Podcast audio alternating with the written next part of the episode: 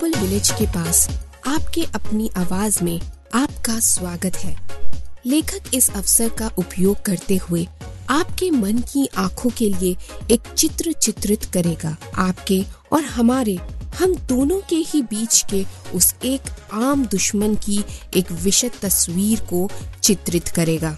एक बेहद ही गंभीर तस्वीर को थोड़े से हास्य के साथ और आज तक की सभी कहानियों का सार जो आज तक बतलाई गई हैं।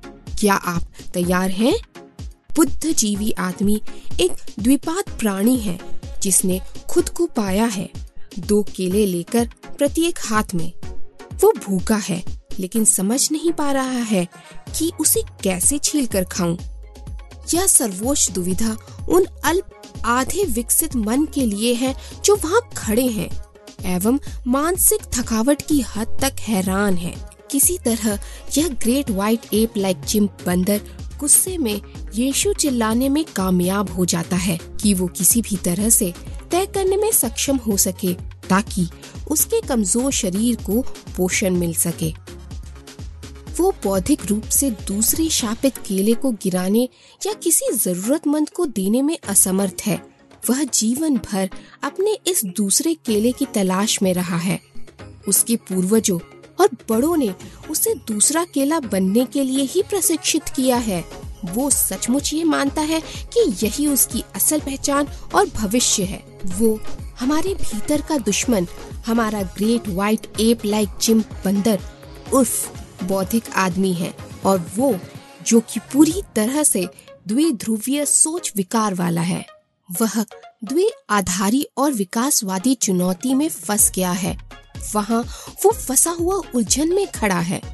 बहुत बहुत लंबे समय से वो किसी भी केले को नहीं चुनना चाहता, या उसे छीलना, खाना, या फिर किसी दूसरे की तलाश करना।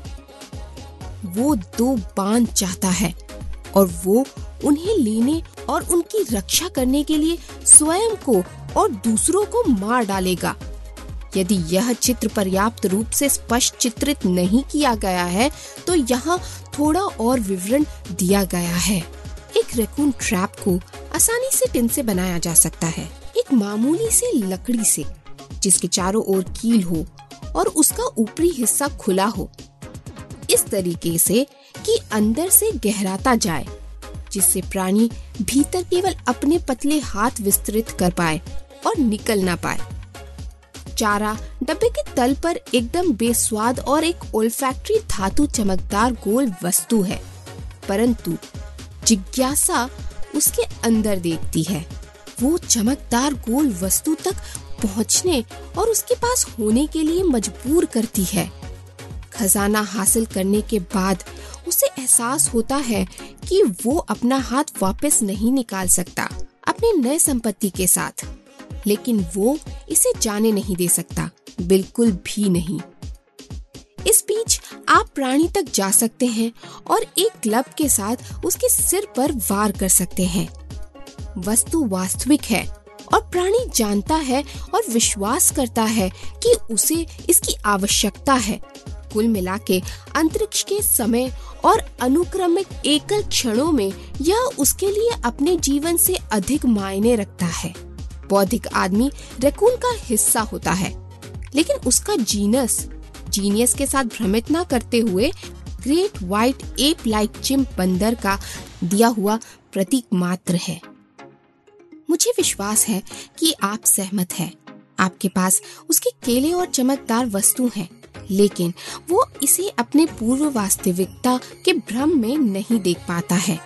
और आपकी बौद्धिक जानकारी के लिए ये सभी great white ape like Jim बंदर पुरुष हैं।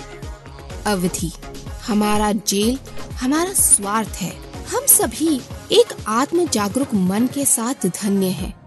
इस आत्म जागरूकता की उत्पत्ति वास्तव में चमत्कारी है बगैर इस बात पर ध्यान दिए बिना कि यह कैसे हुआ वैज्ञानिक मनुष्य भले ही कितनी भी कोशिश करें इस उपहार की उत्पत्ति को कभी भी अंकित नहीं कर पाएगा।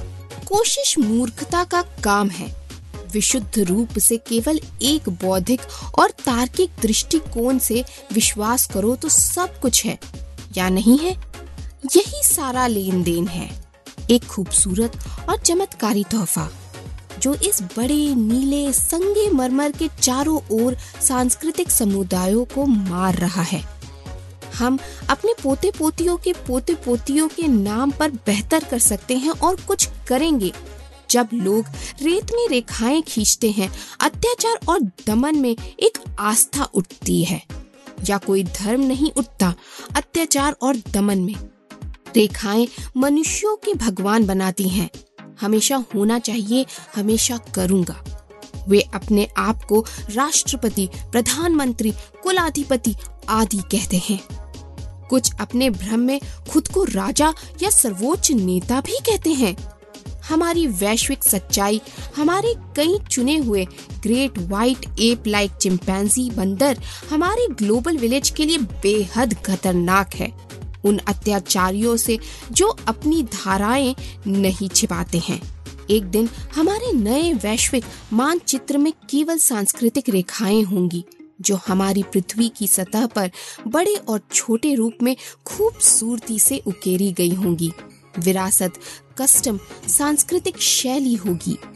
हम वास्तव में एक सुंदर प्रजाति हैं, जो कुछ बचा है, उसे बचाने के लिए हर पैसा और हर प्रयास के लायक है और इसे हमेशा के लिए सुरक्षित रखें। हम विशिष्ट, विकसित समाजों में दूर दूर तक फैले हुए हैं। इन प्राणियों के भीतर और बीच में ऊपर उठने का समय आ गया है। बहुत सारे वैश्विक, सांस्कृतिक समुदायों के लिए बहुत देर हो चुकी है। कई अब भी बचाए जा सकते हैं, इसीलिए हमें अभी यही करना चाहिए, क्योंकि हम एक साथ कर सकते हैं। हमारी यह आवाज़ सभी क्रांतियों का अंतिम एवं बौद्धिक जीवन, एवं बौद्धिक मनुष्य के आतंक के शासन का शांतिपूर्ण अंत और सांस्कृतिक मनुष्य के सोचने के तरीके का सम समृद्ध उत्थान है। इसे सुनने के लिए धन्यवाद। वैश्विक गाँव की हमारी आवाज़ आप यहाँ हमेशा रहेंगे।